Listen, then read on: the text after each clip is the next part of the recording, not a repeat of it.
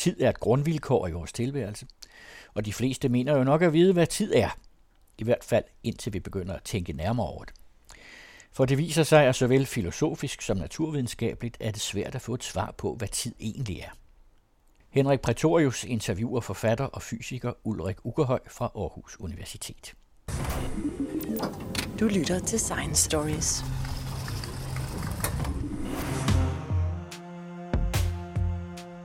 Velkommen til Science Stories.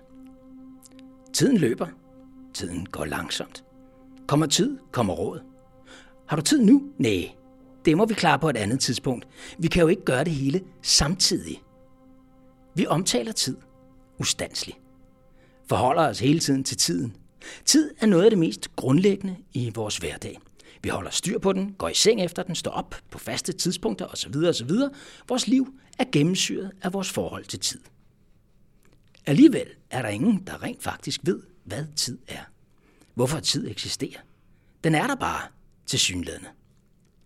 Den næste halve time går vi i kødet på tiden. Dykker ned i dens natur for at prøve at komme lidt nærmere ind på, hvad mon egentlig tid er for en fysisk størrelse. Og til at hjælpe mig med det, har jeg fysiker Ulrik Ugerhøj fra Fysik og Astronomi ved Aarhus Universitet. Mm, du, har, du har skrevet bøger om tid og om Einsteins relativitetsteorier, ja. fordi det har også noget med tid at gøre. Ja, ja, helt rigtigt. Øh, og de fleste af os vil måske nok mene, at hvorfor skulle det være så svært at sige, hvad tid er, Ulrik? Det er jo bare det, der er rundt om os, og som går hele tiden. Hvad er problemet med at definere tid? Problemet er, at, at man kan ikke definere tid uden at bruge begrebet tid en gang til. Altså definere tiden ved hjælp af sig selv. Og, og så er man lige vidt. Et, et meget berømt eksempel blev fremført af en amerikansk fysiker, øh, John Wheeler, som sagde, at øh, tid det er naturens måde at undgå, at alting sker på én gang. Og, og, og det lyder jo rigtigt, ikke også? Fordi hvis ikke tiden var der, jamen så ville alting øh, ske samtidig. Så det må være naturens måde at strække tingene ud, så at sige. Men, men hvad skulle man forstå ved ordene på én gang, hvis man ikke netop forstår på samme tid? Så man definerer egentlig, tid af naturens måde, bla bla bla, øh, på samme tid. Ikke også? Så man bruger tidsbegrebet til at definere tiden selv. Så slår man for eksempel, for eksempel op i den store danske, så kan man se, at det er, den, det er filosofen David Fagerholt, der har skrevet indlægget om tid. Og han skriver netop, at øh, tid kan man ikke definere, og, det, og det, øh, det kan man bare lade være med. Fordi vi ved alligevel godt, hvad det er, vi taler om. Så selvom man ikke kan definere præcist, hvad det er, man taler om, så ved både du og jeg, hvad det er, vi taler om, når vi bruger tidsbegrebet. Jamen, den går ikke her. Jeg vil øh, længere ned i det, hvis jeg kan. Men der, det kan, man kan altså ikke sprogligt definere det, fordi man løber ind i sådan nogle øh, Øh, sløjfer, sådan rent øh, definitionsmæssige sløjfer. Man kommer til at bruge tid i definitionen. Du siger på én gang, og det er selvfølgelig på én gang i tid. Det er samtidig, man mener med ordet på én gang. Øh, og, og så har man brugt ordet tid til at definere tid. Og det er den fejl, øh, John Wheeler øh, gør. Og det er simpelthen hovedproblemet her med at prøve at forstå, hvad tid er. Ja, ja det er det. Så, så vi kan, det er sådan en, som du siger, en sløjfe eller en tautologi, at, at man, man ender i, i, i udgangspunktet selv. Og vi er lidt ude i det samme i, i fysikken. Fordi øh, i de ligninger, vi skriver op, der er tiden, det er næsten altid en parameter, som man ikke sådan kan røre ved. Så øh, tingene udvikler sig i tid. Øh, en bil kan køre så og så langt i løbet af så og så lang tid. Øh, hvor, hvor tiden sådan, den bliver der ikke sådan rigtig sat spørgsmålstegn ved. Og så alligevel i, i relativitetsteorien, der, der piller man faktisk lidt ved, hvad skal vi forstå ved det der med, med tidsbegrebet. Mm. Men lad os lige starte så med, hvad vi ved om tid så, for mm. ligesom at, at tage udgangspunkt i det. Øh, du, jeg ved, du er eksperimentalfysiker. Du arbejder ofte i laboratorier, står og stiller ting op ja. og laver målinger osv. I bruger tid hele tiden. Det er en afgørende del af jeres målinger, ikke? Jo, jo, det er det.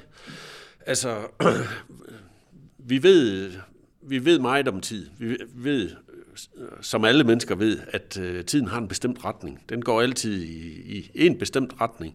Og, og med eksperimenter, blandt andet dem, jeg selv har været med til at udføre, der kan vi afgøre, at vi at ikke alene så øh, går tiden i en bestemt retning, vi, vi kan faktisk også styre lidt, hvor hurtigt den går.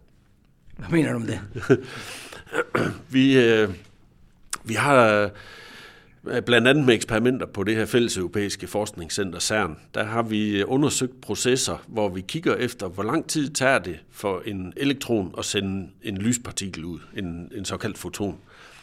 Og hvis, øh, øh hvis elektronen kommer op i høj fart, det vil sige øh, tæt på lysets hastighed, så, så sløves den der proces, sådan at, øh, at tiden for at udsende en foton, den så bliver meget længere. Og i, i de eksperimenter, jeg selv har lavet, der har vi sløvet den der proces med en faktor en halv million. Sådan at, at processen den bliver sådan virkelig langvarig. Øh, nu er det jo sådan på eksperimental fysik forhold, så det, det tager så øh, elektronen måske et par mikrometer at udsende fotonen. Men det, det er en kæmpe afstand for en, for en elektron. Og det her, det har noget at gøre med, at tiden er relativ. Ikke? det er jo Einstein, der finder ud af det, og det gør han tilbage allerede i 1905 med den specielle relativitetsteori. Der ja. tager han hul på det her øh, om tiden. Og det I gør, det er, at I sætter elektronen i bevægelse, I, I, I sparker den afsted med en meget høj hastighed, og så giver den noget lys, og så optager den noget lys, og så afsender den igen. Og så kan I altså se, hvor langt den når, før den før lysglemtet kommer, efter I ved, I har fået den med lys. Er det det, I sådan nogenlunde gør? Ja, ja, det er det. Så i virkeligheden, så vi sender elektronen afsted, og så giver vi den et gok. Og, og når, når man øh, giver sådan en elektrisk ladet partikel et gok, eller øh, manipulerer den på en eller anden måde, så, så vil den udsende lys. Men, men den proces, den foregår ikke øh, øjeblikkeligt. Den, den er faktisk langstrakt.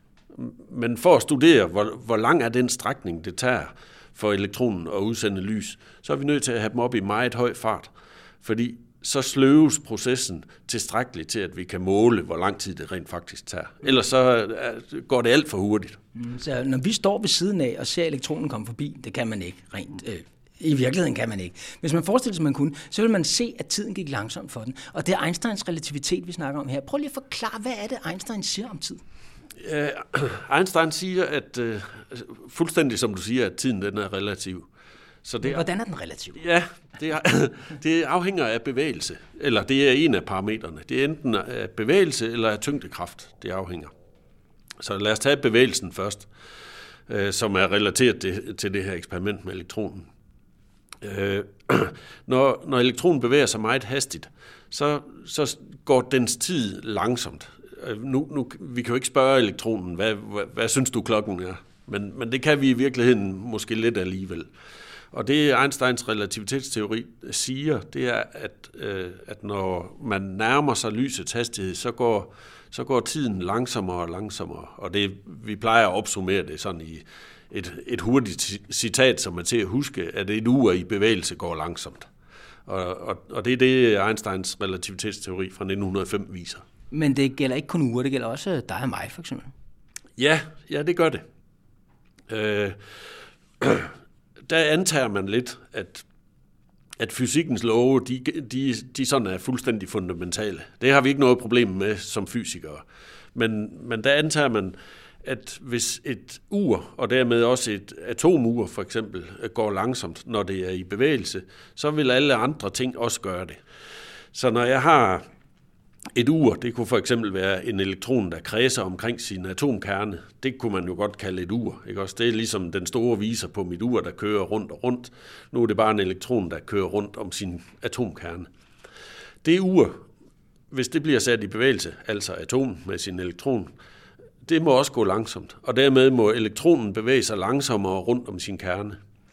Og det er netop elektronernes øh, hastighed omkring kernen, der bestemmer molekylære processer, hvor hurtigt de forløber. Så hvis elektronens hastighed går langsommere, så må molekylære processer også gå langsommere, og dermed så må øh, i reduktionisme-tankegangen, så må biologiske processer også gå langsommere. Vi kan ikke teste det på mennesker, for vi kan simpelthen ikke måle aldring og sådan noget præcist nok men, men vi, vi mener, at det må forholde sig sådan for hvad som helst. Øh, så når det kommer op i hastighed, så går tiden simpelthen langsommere. Men man har lavet tankeeksperimenter, hvor man har prøvet at illustrere, hvad der vil ske for mennesker, hvis man satte mennesker op i hastigheder, der nærmer sig lyset. Ja, ja det har man.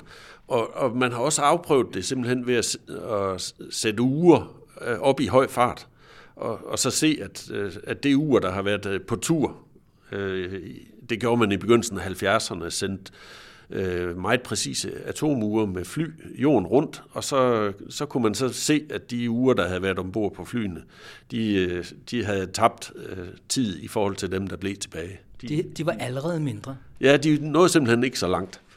Og, og man mener, at de samme processer gør sig gældende for, for alle andre ting, det vil sige også dig og mig. Så, så når du sidder i flyveren over Atlanten og keder dig gudsjammerligt, så tænk på, at du sparer faktisk 10 nanosekunder.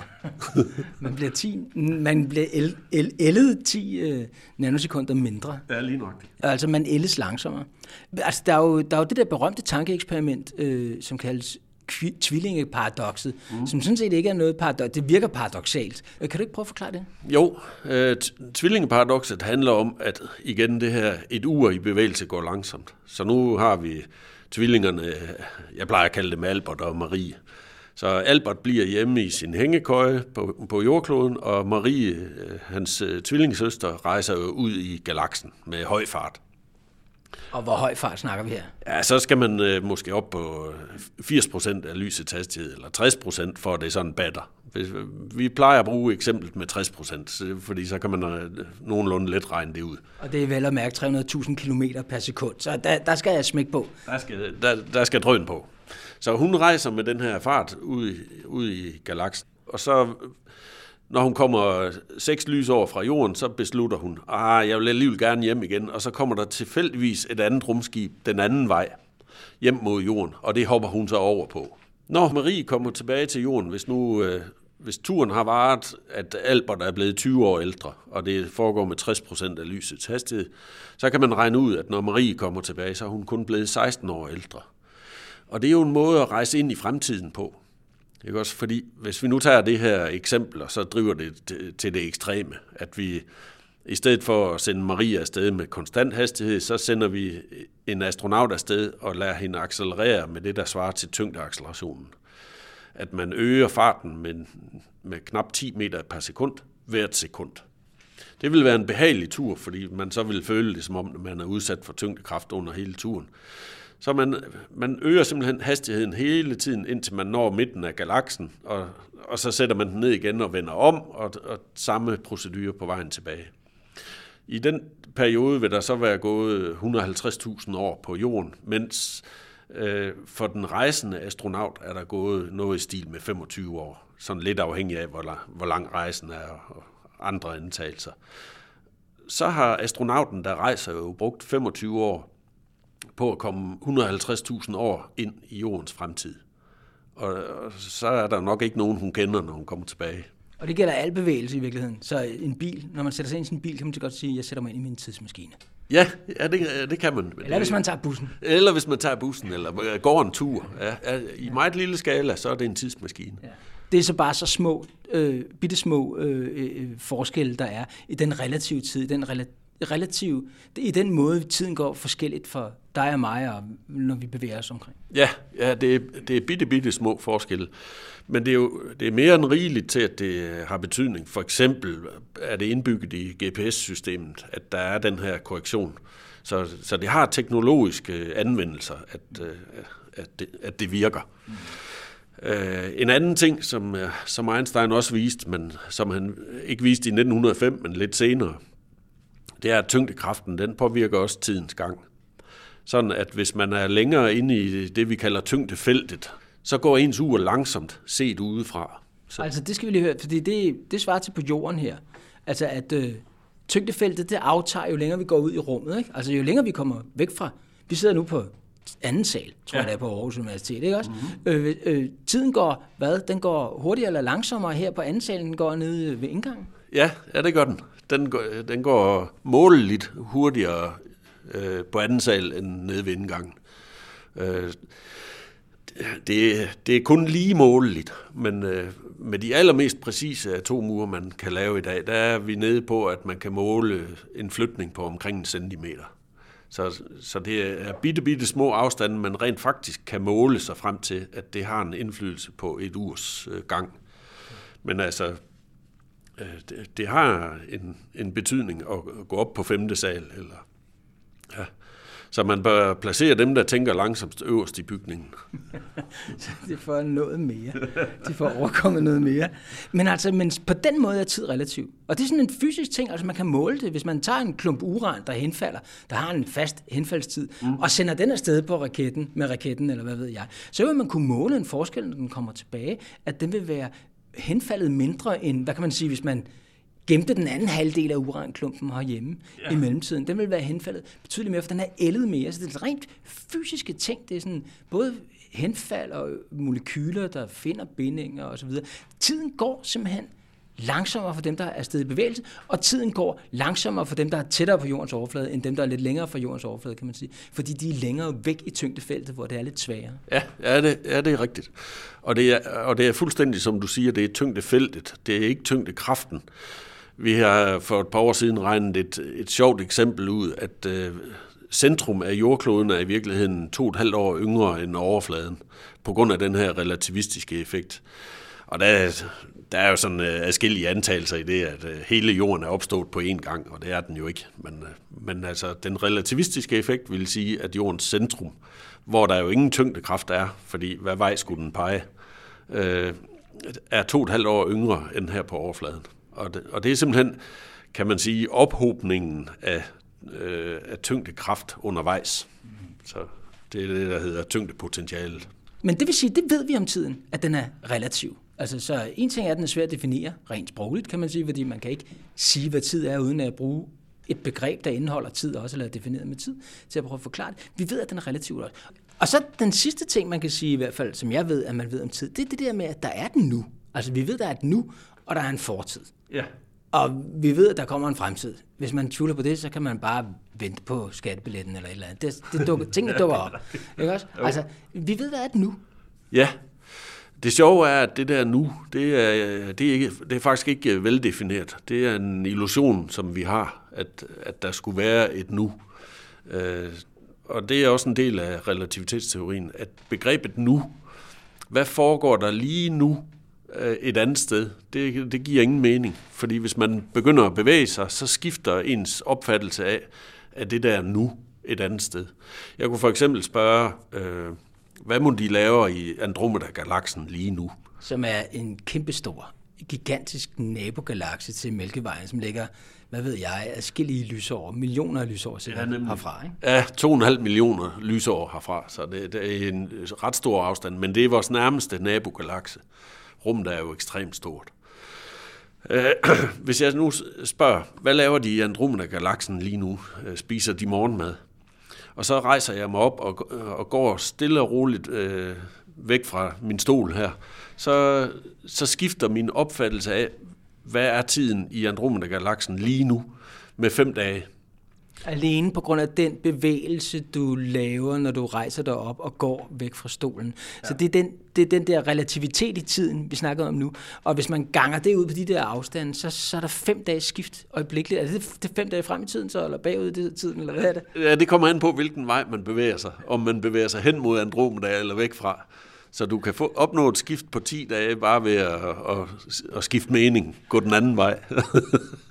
så det, det giver slet ingen mening at spørge om, hvad, hvad, hvad laver de lige nu i Andromeda-galaksen? Men det du siger der, det er, at nu så også er relativt i virkeligheden, ja. ikke også? Men ja. der er vel et nu her, vi sidder her, der er et nu her, og lige før, der startede vi det her interview, der var et før nu. Ikke også? Jo. Og om lidt øh, vil nogle lyttere måske tænke, øh, om forhåbentlig meget snart, så er det her slut. Ikke også? Og så er der et, det, men det ligger ude i vores fremtid lige nu. Det nu, eksisterer det ikke? Er, er, det, er, det ikke, er vi ikke til stede i et nu? Jo, jo, det er vi. Du har dit nu, og jeg har mit nu. Og mens vi sidder her øh, stille og roligt over for hinanden, så er de to nuer sammenfaldende. Men så snart du begynder at bevæge dig, så er dit nu ikke ligesom mit nu så, så er opfattelserne forskellige, og, og, og hele vores tidsmåling og så videre ville være forskellige, hvis vi var i bevægelse. Men det er rigtigt, at, øh, at der er noget, der hedder fremtid, og, øh, og der er noget, der hedder fremtid for mig, og noget, der hedder fortid for mig, og det er, er der også for dig. Og så længe vi ikke er i bevægelse i forhold til hinanden, så, så har vi den samme opfattelse af de to ting. Men, men så snart vi bevæger os i forhold til hinanden, så, så, så, så skifter, hvornår det er i fremtiden, eller hvornår det var i fortiden. Men det, at det er fortid, øh, det skifter ikke. Så man, man kan ikke, øh, man kan ikke, øh, man, man kan ikke ved at bevæge sig pludselig lave en, en fortidig begivenhed fremtidig. I hvert fald så tror vi ikke, at det, at det forholder sig sådan. Så skal man over i tidsmaskiner, der kan bringe en tilbage i tiden. Og der er nogle forslag på markedet til, hvordan man kan gøre det. Men det er sådan lidt, øh, bringer os lidt ud af en tangent måske. Det er sådan noget med at udnytte øh, ormehuller og sådan nogle ting. Det er sådan noget, øh, det er derude, hvor hvad kan man sige, de her fysikligninger er forlænget ganske meget med fri fantasi, om ikke andet, eller i hvert fald god gæt, ja. mere, mere end noget, man kan måle nede i dit laboratorium. Ja, er meget mere. Øh, det er ikke baseret på noget som helst, man kan måle. Det er, det er at drive matematikken, der i, i visse områder er eftervist af eksperimenter. Den matematik driver man så vidt som muligt. Og så kan den i nogle tilfælde vise, at man muligvis vil kunne rejse tilbage i tiden. Det, der er efter min mening ingen grund til at tro på det. Men øh, der er ingen eksperimentel belæg for det, må jeg hellere sige. Når man kigger på Einsteins ligninger, for eksempel, eller der er meget den berømte, den man kan se på t-shirts, der hedder E MC i anden. Ikke også? Mm. Det er en meget berømt Einstein-ligning, øh, som står for, at energi svarer til masse gange, og, og C i anden, det er lysets hastighed. Ja. Øh, øh, hvordan man end skal forstå det, men det er, det er lysets hastighed i anden. Mm. Øh, når man kigger på det, det kan man bruge til at udlede, at energi og masse på en eller anden måde er to forskellige udtryk for den samme øh, det samme fænomen på en eller anden måde. Altså at både den bevægelse, jeg, øh, jeg lægger i at sparke til fodbolden, men også det, fodbolden består af, det er dybest set et eller andet sted to forskellige udtryk for noget af det samme. Kan man ikke når, når nu S'et for sekunder står i så mange matematiske ligninger, øh, så mange fysiske ligninger, kan man ikke tage det S og så isolere det på den ene side, ligesom man har gjort her med E'et, og så få en forklaring på, hvad S'et står for. Hvad er det så? Øh, er det for eksempel energi, eller hvad, hvad er tiden egentlig grundlæggende? Ja, nej, det, det kan man ikke rigtigt. Og der ender man lidt i det, i det samme. Selv i relativitetsteorien, så kan man relatere, man kan godt lave den der matematisk manipulation, hvor man flytter t'et over, eller øh, sekunderne over på den ene side af lighedstegnet. Men, men man får altid t på den anden side også, eller, eller også så får man et eller andet, der oprindeligt er defineret ud fra t. Så, så man ender lidt i, i, samme, i samme dur. Så det er ikke kun sprogligt, man ikke kan definere øh, tid, øh, uden at bruge begrebet tid. Det er også i de matematiske ligninger, der ligger i fysikken. Ja, ja det er det.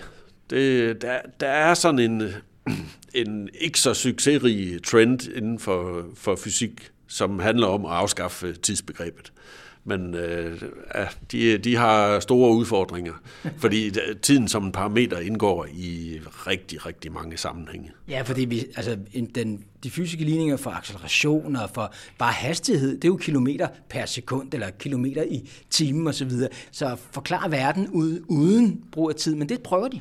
Ja, det gør de øh, deres tilgang det er, at, at de siger, at, øh, at tiden det er bare sådan en, øh, en menneskeskabt relation, som, som gør, at vi kan relatere en form for proces til en anden. Jeg kunne for eksempel sige, at jeg er 50 år gammel. Så har jeg brugt et tidsbegreb, nemlig ved at bruge ordet år. Men jeg kunne også sige, øh, at jeg har siddet på jordkloden 50 omgange om solen.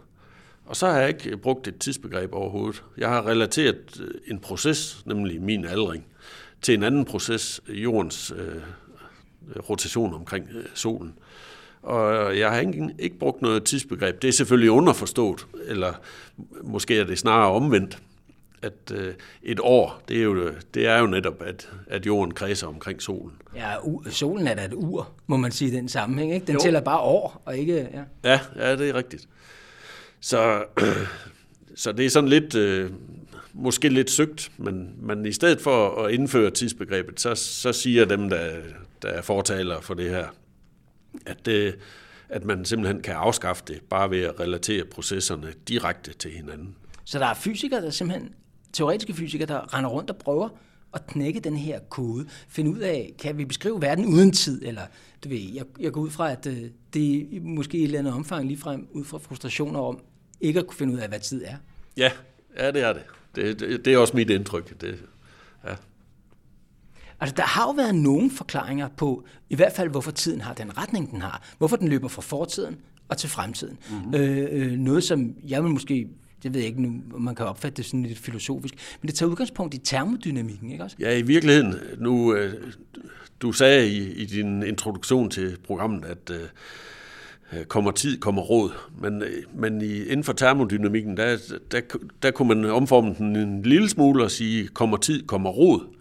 Øh, fordi termodynamikkens anden hovedsætning, den siger, at graden af uorden, den stiger efterhånden, som tiden går. Og det, det er simpelthen, at, at universet som eller et, et lukket system vil, vil have det, vi kalder en entropi, eller en grad af uorden, som enten forbliver konstant eller stiger.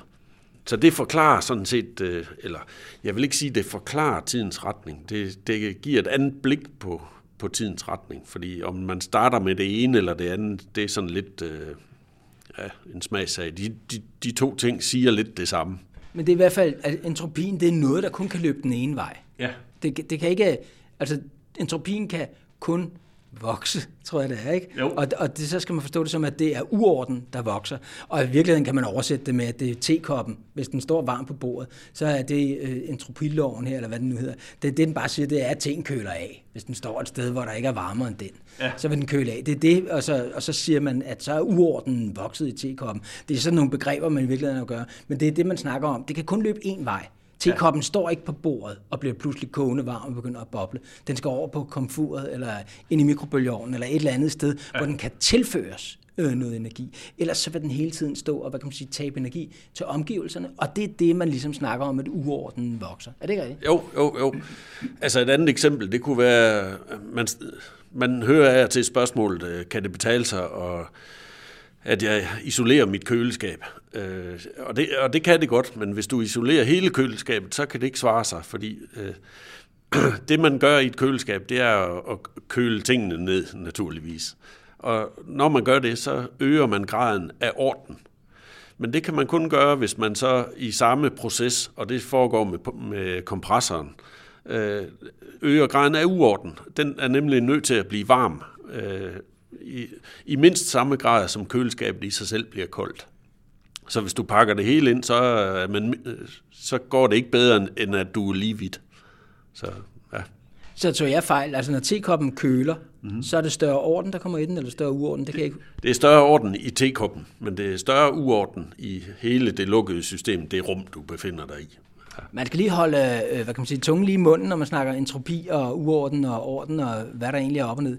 Men det der så er ideen, det er, at man siger, det her, det er der, vi har vores, hvad kan man sige, det er ligesom et, et udtryk for, hvor, at tiden har den her retning. Det kan kun løbe den vej. Mm-hmm. Og det, det er en måde ligesom at, at sige, vi kan læse ind i, at, at her har tiden en retning, eller nogen siger måske lige frem, at det, det er på grund af det her, at tiden har en retning. Ja, vi ser det også i enkelte mikroskopiske processer.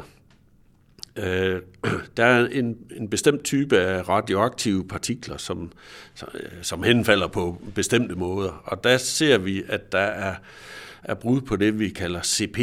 Øh, øh, så det er ladning og paritet af en, en rummelig spejling. Og der findes en, en grundsætning inden for fysikken, der, der siger, at hvis man bruger, hvis man skifter ladningen ud, og man skifter alle de rumlige retninger, og man samtidig skifter retningen på tiden, så skal alting være ligesom før. Og det vil sige, at hvis man kan bryde det ene element, så er der, nok, så er der også et brud, hvis ellers det her CPT er rigtigt. Øh, så er der også et brud på tidens retning. Øh, Øh, og, så der er sådan nogle øh, små fingerpeg i retning af også mikroskopiske ting, som har en tidslig retning. Det, det, er, ikke, det er ikke kun øh, makroskopiske ting som en tekop eller et køleskab. Eller så der er noget derude, der tyder på, kan man sige, at tid har en retning. Det, mm. Den der fornemmelse, vi har af, at der er noget, der er fortid, og der er noget, der er fremtid, og der er et nu imellem på en eller anden måde. Den retning, der ligesom er, at tiden ligesom løber som en flod. Den løber kun den ene vej, den løber ikke også den anden vej. Mm. Det er, sådan er, det er tidens natur på en eller anden måde. Ja, det er det. Den, øh, og, og præcist hvorfor det forholder sig sådan, det er, det er der ikke nogen, så vidt jeg ved, der, der ved.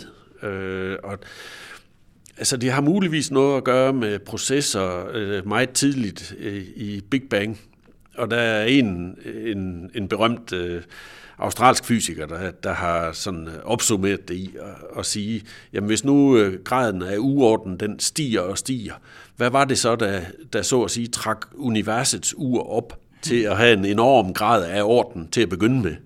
Og, og det er der ingen, der ved, hvordan det er sket. For med tiden ved vi, at øh, den her øh, uorden, den vil stige derudad ja. og derudad i al evighed. Yes, det, det gør den. Det, det gør den. Efterhånden som tiden, den bandit, som vi ikke ved, hvad er, løber. ja, lige nok det. det bliver mere og mere rodet. Det var Henrik Pretorius, der interviewede forfatter og fysiker Ulrik Ugerhøj fra Aarhus Universitet i serien Science Stories.